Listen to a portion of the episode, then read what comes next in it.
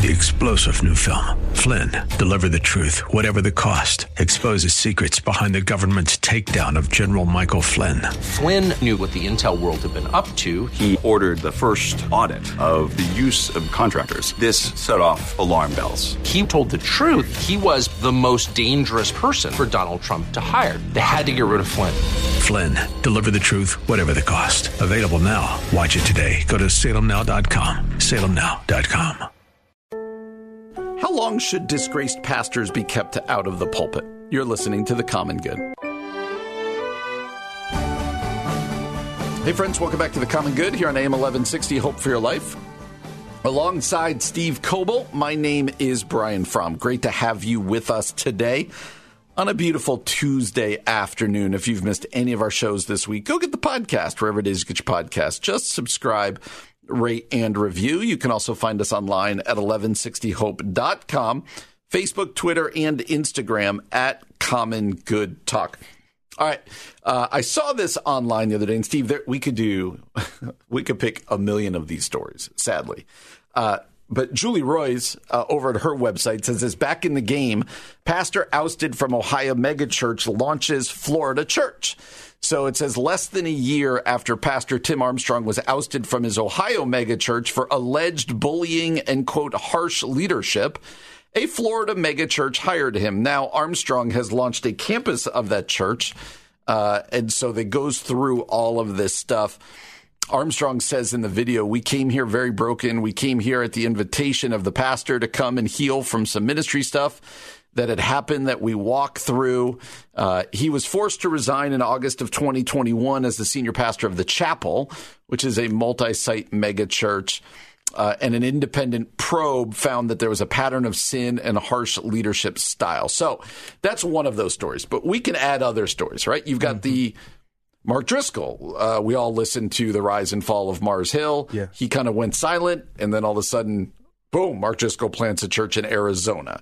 Uh, we could keep going with the people who have kind of gone away and then they kind of re come back. And it always raises this question, not just in the megachurch, but it feels like it happens in the megachurch more, but it, small churches as well. When a pastor has to leave the ministry, be it for bullying and harshness, be it for an affair, be it for whatever else it might be, the age old question is what in your mind should and needs to happen before they ever, if they ever end up back, not just leading, but in the pulpit again? They're leading a church and they're, because a lot of times, it's usually guys. These guys go away and you never even hear that they do anything and they just kind of show up again. Others of them go away for good. How do you view that as a pastor, somebody who, you know, wants to remain high integrity with character? When somebody disqualifies themselves, and it's not just rumor, it's legitimate, right? Sure. What do you think should happen? What's the process? What is it? What is your take on that? I, honestly, I don't know. I had this. I didn't realize I had this many thoughts on this topic until you asked it. Oh, I'm ready. Um, I'm glad because there's a lot. There's just like there's multiple things I think that happen within evangelical culture. So mm-hmm. a lot of us are very familiar with the person who has a ton of power mm-hmm. and a ton of uh, of um, kind of a big platform kind of uh, you know kind of being massaged and put back up in uh, in leadership um, and there's this sort of like sense that we you know the almost like the star of the show yes. has got to stay the star of the show um, and then there's another side in evangelical culture where I think um, and this is more so maybe based on my own personal experience what I've seen um, in evangelical spaces. It's where you almost take out the idea that grace is grace. Mm. Um, and so I think there's both things are are happening in society. So on mm-hmm. one side, it's uh, you almost lose this sense of being gospel centered and and the gospel of grace that you know that that Jesus Christ is the one uh, who made you uh, gave you right standing in the first place, and, and it's it, it's His qualifying that that uh, allows you to be there. And mm-hmm. and if it was up to our own performance in and of itself, we would all be disqualified. Um, and so uh, there is this sense on one end where we can take a really legalistic approach mm-hmm. to it, and we have grace for other people, but we don't have grace for pastors. Um, and so I think both actually happen in society. Oftentimes, though, I think the ones that we're familiar with uh, is in, in the megachurch space often is uh, a fear underneath the idea of if this person is no longer in this place or what power does, mm. like power dynamics itself. Uh, does to an organization and an uh, institution uh, like a local church. And so you do have the uh, Bill Hybels of the world mm-hmm. and James MacDonald's mm-hmm. of the mm-hmm. world and et cetera. The list, uh, the list go, go on. Um, and so my biggest thing, especially with Western American individuality, um, I think that, and I, I, think Tim Keller would say something like this part of the reason why the church in America has continued to thrive as opposed to in Europe is because of uh, this releasing of power. Mm. Uh, sort of like saying, like, hey, you can go be an entrepreneurial pastor and start a church and, and go to this place or that place and just start ex nihilo out of nothing. Mm-hmm. And you don't need like uh, you don't need like years and years of submitting to somebody um, in order for you to be able to do that. Um, but then at the same time, uh, there is this like lack of wanting to submit to any kind of authority. Mm-hmm. That in our individuality and in our uh, sort of like, no, I, I, march to the beat of my own drumness, right. uh, that I think is an American value. Mm-hmm. I'm mar- marching to, you know, Aaron Rodgers thinks it's a really cool thing to say, I kind of march to the beat of my own drum. That's uh-huh. the way I am. That's a value in American society. But I think when it comes to the church, the process has to be some kind of submission to an authority um, and in a process of restoration that is not legalistic, isn't check all the boxes and make sure that you do all the stuff that we tell you to do, um, but is in the yep. name of of grace and restoration. I think Gordon MacDonald was one of the mm-hmm. people who was restored, and yes. and it's a great kind of story of of of redemption in that way. Um, and and I, I think there's a, a handful of, of, others, but it seems to be like in some ways there's an unwillingness for people to want to submit to authority. So interestingly, uh, one more part of this story with Armstrong is he's never apologized. He's mm-hmm. never publicly said I did anything wrong, which feels problematic to me. And I also think that there's grace and restoration but for some, that doesn't mean they should ever be in a pulpit again. Mm. Like they're they're permanently disqualified. Just because I forgive you and show you grace, and we as a church restore you, doesn't mean we have to take Steve and put him up there every Sunday anymore yeah. because he's got some preaching gift.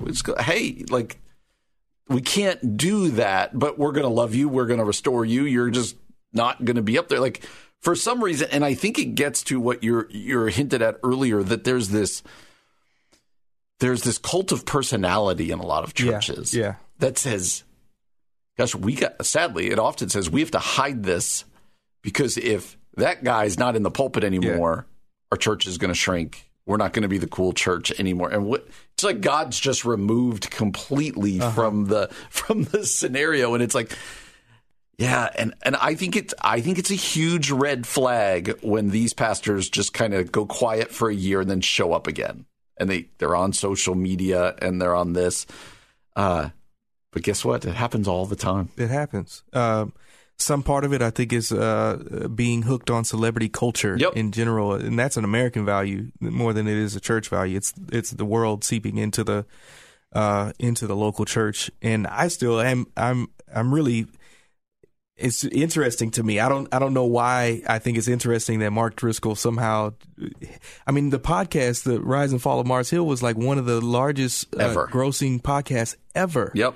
Like like everybody everywhere was listening to it and he still pops up with a new church. Yes, and he's he's like rebranded that's a whole nother yeah, story. Yeah, yeah. He's like rebranded himself. That guy knows what sells and it's it's a little scary. So I would say this as a parishioner uh, if you go to a church, think to yourself, what's the most important thing about that pastor? Is it charisma or is it character? And I think that's going to go a long way towards determining how your church deals with these things.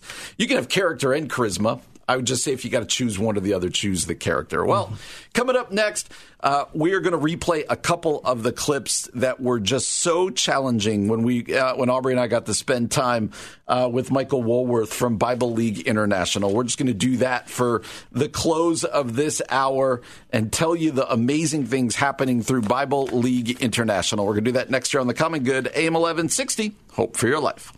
Steve, we do a lot of fun stuff on this show, get to talk about a lot of things. But one of the best things we're able to do uh, is to come in contact with organizations that are literally doing amazing work around the globe.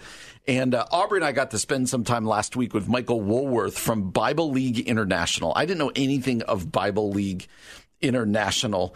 Uh, but what essentially Bible League International does is they focus on 10 places in Asia, Africa, Latin America, in the Middle East.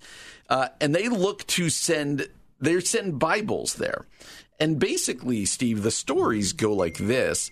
Um, the stories go like this. Uh, people miraculously come to faith in stories that I, I just, it was like Acts, it was like early church book mm-hmm. of Acts stuff. But then they're like, we don't have any Bibles. He told one story out of China where, like, at the end of the underground church service, people would be huddled around the one Bible, copying passages yeah. onto pieces of paper so that they had something for the week. And I'm like, I don't even know how many Bibles we have in our right, church. Right. I don't even know how many Bibles we have. And so uh, we're going to come back and play some of this stuff for you. But here's the here's the opportunity, Steve, for people for five dollars literally five dollars sends one Bible to the other side of wow. the world. And so you could do the math there, and then they have a match, so it actually sends two Bibles. Uh, but then, you know, we all think about can I do something that makes an eternal impact with my money? And this literally makes an eternal impact. Like you are putting God's word that these people are praying for into their hands with a little bit amount of money. I don't know about you. I get blown away when I hear stories from around the world. Like just going, yeah. oh gosh, this is like early church book of Acts stuff. Oh, absolutely. I remember probably 12 years ago, I was in a rural part of uh, China in Shandong province. Okay. And we had gone there to train uh, Christian leaders. And essentially, you know, they hadn't had the, uh, the, the, printing presses and, and Christian uh, literature that we've had for hundreds of years here in America um, because of the government censoring what's going on there. Um, that everything that we said, they wrote down word for word for word.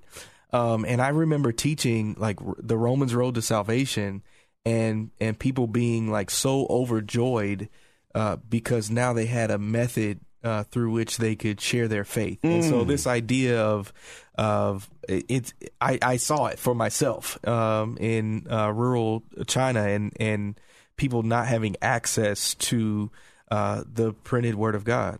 It's it's unbelievable. So we want you to hear some of these stories again. We're going to bring them back. This first story is is a pastor in Zimbabwe. Uh, listen to the numbers that he gives here. Let's listen to this. Stevie literally says for 200 Christians there, they have one Bible. Wow. They just huddle around this thing.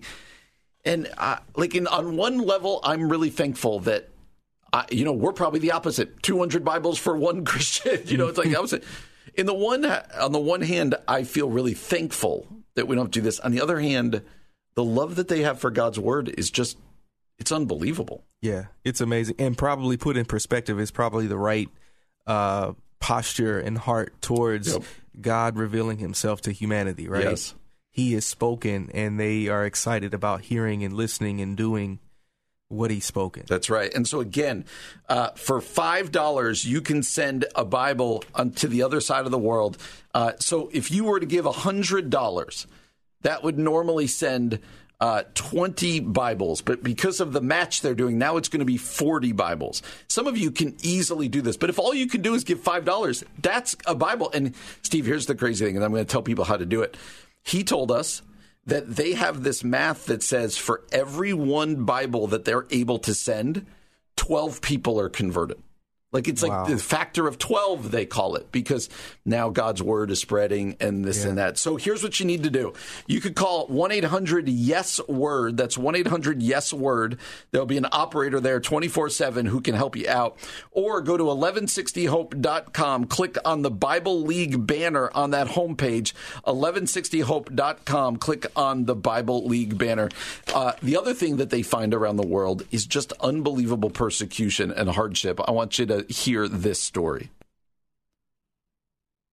I, I mean, I, we we throw the word persecution around here. Uh, and I thought Michael Woolworth did a great job the other day when he was here. He said, We don't suffer persecution, we suffer inconvenience. And that's not to underplay it. There's some serious stuff happening around here. But these people around the world that they're trying to reach and get Bibles to, they're making life decisions that put their very lives in, in danger. It cuts them off from their families. And yet they have a thirst and a hunger for God and His Word that seems to transcend even them being tortured. Yeah, uh, I'm reminded of uh, just thinking of uh, as human beings, the deepest longing of our soul being acceptance, belonging, and approval, and that like superseding all human needs in some way, and being able to receive that through uh, God's word and a relationship with Jesus. Uh, it seems to dispel even the most grievous things and the the the, the greatest amount of of loss that you could uh, like they really count the cost and say this is better this is this is better without the distraction Uh, so again, go to 1160hope.com, click on the Bible League banner.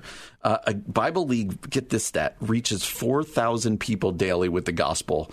400 are trained to share Christ every day, and one one new church is planted every four hours. I mean, that's what God is doing around the world, and you can have a part in it. Uh, by supplying the money that supplies the Bibles, go to one uh, call one eight hundred Yes Word.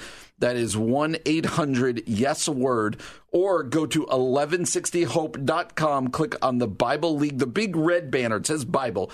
It's a Bible League banner, and there it will take you two minutes, three minutes uh, to fill this out. And when you do, it will make a difference around the world. So that's what we're doing. We're helping out Bible League uh, all month long, and we hope you choose to do that. One more time 800 Yes Word, or go to 1160hope.com, click on the Bible League banner. Coming up next, uh, Aubrey and I, uh, a week or so ago, a little while ago, were able to record an interview with Alistair Begg. Alistair Begg is a renowned pastor. He's host of Truth for Life that airs daily here on AM 1160. He, he wrote a new book about the Sermon on the Plain. And we got to spend some time with Alistair Begg to talk about that book, and we're going to bring that to you next here on The Common Good, AM 1160. Hope for your life. Hey, friends, welcome back to The Common Good here on AM 1160 Hope for Your Life alongside Aubrey Sampson. My name is Brian Fromm, and Aubrey and I couldn't be more thrilled than to be joined right now by the senior pastor at Parkside Church in Cleveland, Ohio, and also somebody you hear on the station regularly on the uh, Truth for Life broadcast. Uh, that is Pastor Alistair Begg. Pastor Begg, how you doing today? I'm doing well. Thanks, Brian. All the better for seeing you and Aubrey. I'm good. So kind of you. That is so, so kind. So good. And uh, Alistair has a new book coming out called The Christian Manifesto Jesus's Life Changing Words from the Sermon on the Plain. Uh, just a wonderful book. And Alistair, just wondering, why'd you choose uh, to write on the Sermon on the Plain here from Luke 6? Why'd you choose this for this book? Well, I, I think it's more these things choose me rather than I choose them. wow. That uh, in studying them myself, I, I'm forcibly struck by the challenge that they bring. And as I often say to my congregation, look, if I have to be challenged by it, then you're going to get challenged by it too. Yes. And uh, certainly the words of Jesus cut through a lot of our uh, shibboleths and a lot of our nonsense and a lot of our excuses. And as I've been rereading this book, I, I've been saying to folks that I feel as though I stood on a rake and the handle came up and hit me right on the head. And, uh, and in, in a, in a, in a good way, I hope. Yes. Yeah. Pastor Begg, this passage, I, I love that you're calling it the Sermon on the Plain. What in the world is Jesus calling Christians to? What is he raking us or hitting us over the head with a rake about? well, he he's doing it mainly by paradox, isn't he? I mean, he's he's turning he's turning so many of our values upside down. Hmm. Uh, he's saying, you know, uh, I'm going to introduce you to uh, something that is rather uncomfortable, and yet it is phenomenally satisfying. It's joyful. It's fulfilling. It's the answer to the question, you know, where is the good life? Mm. Everybody's looking for the good yeah. life, my best life. Uh, politicians say we have the answer. Advertisers suggest they've got the solution. Mm-hmm. And uh, we know that's not the case. And uh, religion, um, as simply an exercise, doesn't have it either. The answer is found in Jesus. And when Jesus speaks plainly to us, as he does in this sermon, um, those are life changing words. Yeah, yeah. Uh, Pastor Begg, uh, we live in a post Christian culture. That's a lot of what you talk about in this book. How do the teachings change the way that we, we live in a post Christian culture and even how we view this post Christian culture? Well, I think one of the things it does is it, it forces us to acknowledge the fact that if we are serious about being the followers of Jesus, we will be different. Mm-hmm. I mean, if we're just the same as everybody else, then they have a legitimate right to say, so why would I ever want to consider the claims of Jesus? I mean, mm. if it if it hasn't changed your life, why would I, why would I be interested? Mm. And so, you know, when Jesus prays for his followers, he prays to his Father. I don't ask you to take them out of the world. I ask you to keep them from the evil one. Mm-hmm. So, what does it look like to be kept in that way? And the answer is, uh, we live out the principles as the Holy Spirit works within us. Mm. Pastor Begg, one of the things, as you know, Jesus talks about is, you know, blessed are the poor, which can feel a little bit tricky in Western culture where at least many of us have a lot from a material standpoint. What does Jesus mean when he's talking about being poor for us? Well, uh, you, you, are absolutely right, Aubrey. In terms of uh, the vastness of the, the world's population, uh, even those of us who aren't doing particularly well in America find ourselves in the top 1%. Mm. And so the challenge is a real challenge. And what he's talking about is ultimate value. He's talking about motivation. He's talking about what stirs us and moves us, what we live for. Mm. And uh, he's not suggesting that there's a great uh, there's a great advantage in being penniless. He's pointing out that when we come to the end of ourselves, um, both spiritually and often in other ways too, then we discover that uh, on the other end of that is the is the answer that we're looking for that isn't found in the amassing of stuff. Mm. I mean, even our best friends who've who've done the best, they know that unless they have something beyond that, they really don't have very much at all. Wow. That's absolutely right. Wow. Hey, uh, as I mentioned, uh, Alistair Begg, Truth for Life is on our station multiple times during the week. Let me encourage you, start your day, your weekday at 7.30 a.m., right here on AM 1160 with Truth for Life. And you can also end your weekday 8 p.m. Mm-hmm. with Truth for Life. Uh, also on Saturdays at 2 a.m. and 2 p.m. and Sundays at 11 a.m. So you can hear uh, Pastor Begg all over our station. I would encourage you to do that. And Alistair, uh, I want to personalize this a little bit and just ask this question. You said that this passage kind of hits you like the like the rake. What is like the which part of this passage challenges you the most personally? Hmm. It all challenges me the most. I'm not. I didn't. I didn't give myself more than a minus five in any of the categories. Tell you the truth, mm-hmm. but I, I, I tell you, uh, uh, it's this kind of thing. There's a perverse part of me that likes it when I see President Biden fall down the stairs. hmm, Not, and, and, and, and that's not good. I mean, I, that's not, that's not good. Um, I don't want to regard him as my enemy. Mm. But the things that he uh, stands for and suggests are certainly not lining up with the Sermon on the Plain. Mm. And so the challenge is I have to love those with whom I disagree. Mm. I have to love them, um, which means not accepting everything about them, but loving them because that's what Jesus said to do. mm. and uh, relying on the guidance of the Bible and the help of the Holy Spirit to do that. Mm.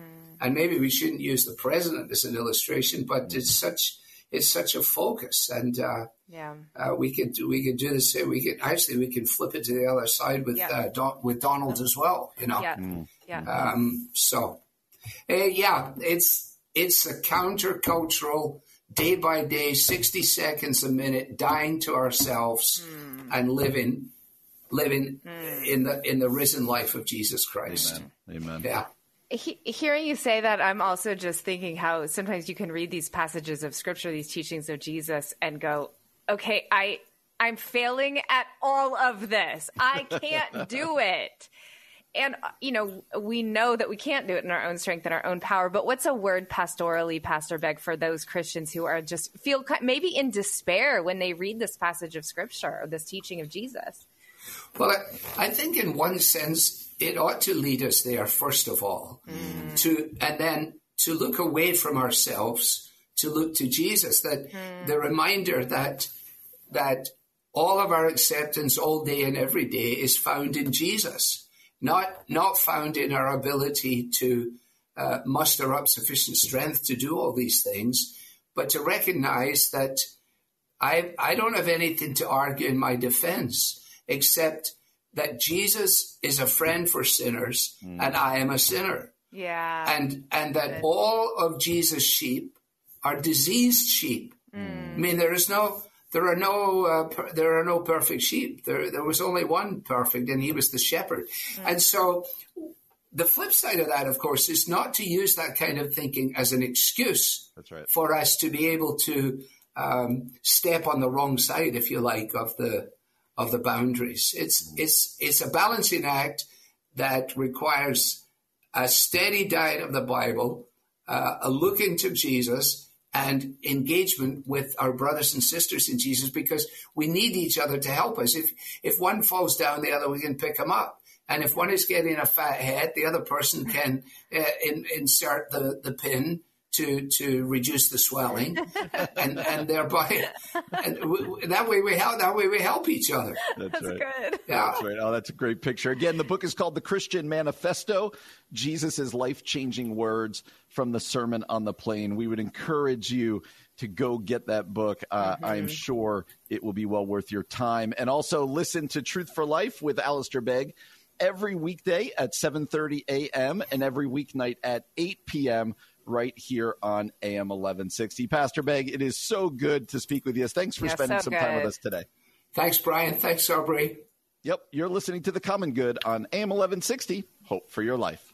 We're thrilled to be joined by a genuine friend of the show, somebody who's given us a good amount of his time over the years of this show. He is the Vice President of Advocacy and Policy at World Relief, the co-author of Welcoming the Stranger, amongst many other things he does. That's Matthew Soerens. Matt, how are you doing today, buddy? I'm doing pretty well. Glad to be with you. Yeah, we're really grateful for you, and we're thankful for you coming on. All right. Uh, let me just ask you every time I see something, I'm watching the Today Show yesterday morning, right? And I see stuff on the Today Show. My first thought is like, man, I don't know how to, I don't know how to understand what I'm seeing. So help us understand the Today Show, right? Is talking about the all the migrants coming across the, the river, right down, coming into the country, and it seems to be a lot more than going on. seems to be a big deal, but I never know who to believe and what's going on. So help our people, myself included, make sense of what's going on at the border right now. Yeah, I mean, it, it is actually a big deal what's going on at the border right now. It's not the first time we've had a big deal at the border. This mm-hmm. tends to happen every so often, but very large numbers of people are showing up at the U.S. Mexico border uh, in the last uh, several weeks. A very high percentage of them are actually from Venezuela, mm. which is a, is worth noting because it's a complicated situation that is that is leading people to leave Venezuela. Some of them have actually left Venezuela years ago, but have been in kind of in refugee-like situations in neighboring countries for several years, and they've just reached a point of desperation. Where that's complicated for the for the United States government is that these are not people trying to sneak into the United States. These are people looking for either to enter at the port of entry or crossing the border uh, without legal permission, but looking for the border patrol because they want to seek asylum, mm. which the U.S. law allows them to do. Um, the challenge, of course, is there's just so many people arriving all at once. It's overwhelming the, the limited infrastructure that's at most parts, most parts along the border. Um, it's overwhelming the the care structure that's often composed of local churches and others on both the Mexican and the U.S. side of the border. And so it is a really complicated situation. And to add to that complication, a lot of these people will be deported and returned mm. to their countries of origin. And it's important to know that is happening. I mean, we actually deported more people. and by we, the U.S. government deported more people in the last four months than they did in the equivalent four months back in 2019, which is the last time we had a huge surge of arrivals like this. But also, a lot of them have the right under the under the law to stay in the United States until the disposition of their case. Mm. And the mm. problem there is it could take several years to get a disposition on an asylum case in some cases. And so you have this strange category of person. We've got some of them in Chicago. We've got even larger numbers in New York City who are lawfully allowed by the U.S. government to be in the country until their court hearing is completed, who are not lawfully allowed to work. And that is mm. kind of a recipe for disaster because, of course, well, how are you going to pay for an apartment? How are you going to cover rent if you're not allowed to work? and yet you're supposed to be here pending this court hearing. So wow. it's, it's a real challenge. And I mean, we have churches that are stepping up to care where they can, both along the border, but also in communities like Chicago and around the country. But it is, it's logistically very, very complicated. Mm. Yeah, man. I probably five minute drive from my house is the Bridgeport Bridgeport Police uh, Station, and so outside of that police station is probably uh, I drove past the other day is probably 120 Venezuelan, uh, I'm guessing, um, uh, immigrants and migrants that that are there, and our church um, is I tell Brian it's a stone's throw away from the United Center, um, but our church is trying to figure out what what to do and how to mm-hmm. support those folks. And um, there's a number of different things in Little Village that that's uh, uh, crew of uh, churches that have organized to help feed some folks. But what are some of the most valuable things that we can be doing to help some of these folks who are here in Chicago? Yeah, I mean, there's there's some great church efforts, and probably some of the same ones that I'm familiar with are what you're mentioning there. And, and World Relief is doing some in, in our Chicago office up in Albany Park. Um, there's lots of good direct responses. I would say one of the things that needs to happen is sort of the systemic problem. Like ultimately, these people need you know food they need support but they need that because they're not allowed to go work and support themselves mm. and that's mm. not because there's no jobs in chicago there's actually a labor shortage in chicago they're just not legally allowed to, to take them so one positive change actually just last week uh, the the U.S. government announced that they'll grant temporary protected status to Venezuelan nationals who were here before a certain time. That will take a little bit of time to kick in, but will allow them to get work authorization. Again, Venezuelans only in that case, so it's not everyone, but that's the largest group. Um, but I mean, there's some fundamental challenges to how our immigration policies work that we keep getting into this situation. And uh, frankly, part of the challenge for Venezuelans, particularly, is that, uh, and this is they're they're coming from a formerly wealthy country, which is to say, Venezuela was quite well off 25 years ago, mm. and the effect of that is there's not a ton of Venezuelan immigrants in Chicago or anywhere in the United States relative to like Salvadorans or Hondurans or Mexicans which means they're a lot less likely to have a cousin somewhere who's going to mm. provide them housing and frankly even without authorization help them find a job which yeah. is kind of the winking and nodding system for how it's worked for a long time with with immigrant groups um, of course we don't want to encourage people to work unlawfully but working is not a bad thing. So having the opportunity to work lawfully is something that we'd love to see the government make an opportunity, especially when we have a huge need in the U.S. labor market. Yeah. Uh, Matt, again, thanks for that. Uh, Steve and I are both pastors, as you know, uh, and you work with churches through World Relief all the time. What, what should pastors, what would you encourage pastors who want to engage in this to be saying from their pulpits, to be saying to their church, uh, and to be doing? What would you encourage pastors like us to be doing right now? Yeah, invitation, and I, I don't even know half of how challenging the role of being a pastor is right now, but I think that my simple challenge would be I always challenge your people to go back to the Bible. Mm-hmm. And I mean, we have biblical examples of what you know. There's stories in the in, in the Gospels when Jesus and his disciples were encountered by a really large, overwhelming group of people, and the response of the disciples, you know, well-meaning and fairly rationally, was, "Lord, send these people away. Tell them to go get food. There's no food here. This is not the place for them. Send them away." And Jesus' response is to say, "Well, you give them something to eat." And he takes the little that you know a little boy has and a few fish and loaves of, of bread and I suppose he didn't need to do that. He could have just made food out of nothing. Mm. Um, but he does take what we offer up, and I think that's where you know we at World Relief we love to see local churches offer what they can, and we've seen some beautiful examples of this. You know, churches will say, "Well, we've actually got some space, but we don't have any cash. You know, we can't figure out the financial resources people need, but we have some space." And another church, maybe out in, the, in a different part of the, the metro area, would say, "Well, we could provide some financial support to help cover some of the costs here." Um, and you know, we see the church coming together in that sort of picture of the body of Christ where not every part is exactly the same functioning together.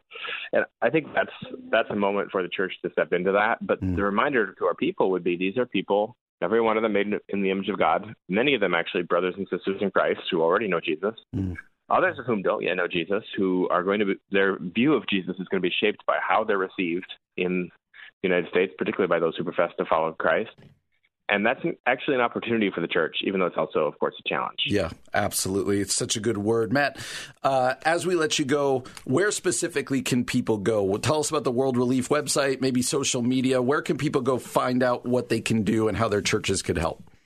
Yeah, so worldrelief.org uh, has all sorts of resources from the work we're doing at the border to uh, in local communities like Chicagoland. And if they want to go right to what's happening um, in the Chicago area. It's worldrelief.org slash Chicagoland. That's great. Again, Matthew Soerens is Vice President of Advocacy and Policy at World Relief, co author of the book Welcoming the Stranger, amongst others. I'd encourage you to follow Matt on Twitter uh, at Matthew Soerens. It's a great follow. You learn all this type of stuff. You get kept up on what's going on at the border in Chicago and through World Relief. Matt, we always appreciate your time, man. Thanks so much. I was happy to do it. Well, we'll be back again tomorrow from 4 until 6 p.m. For Steve Coble, I am Brian Fromm, and you've been listening to The Common Good on AM 1160. Hope for your life. Three star general Michael J. Flynn, head of the Pentagon Intelligence Agency, knew all the government's dirty secrets. He was one of the most respected generals in the military. Flynn knew what the intel world had been up to, he understood its funding. He ordered the first audit of the use of contractors. This set off alarm bells. The explosive new documentary, Flynn, Deliver the Truth, Whatever the Cost, uncovers the facts behind this scandal. Flynn told the truth. He was the most dangerous person for Donald Trump to hire. I find out the worst enemy that I'm going to face in my life is right here in America. They took my assessment and they wanted me to change it. And I was like, I'm not changing it. They had to get rid of Flynn with in depth interviews, archival footage, and never before seen personal records of the man behind the headlines. I just felt like I was drowning. Flynn, deliver the truth, whatever the cost. Available now. Watch it today. Go to salemnow.com. Salemnow.com.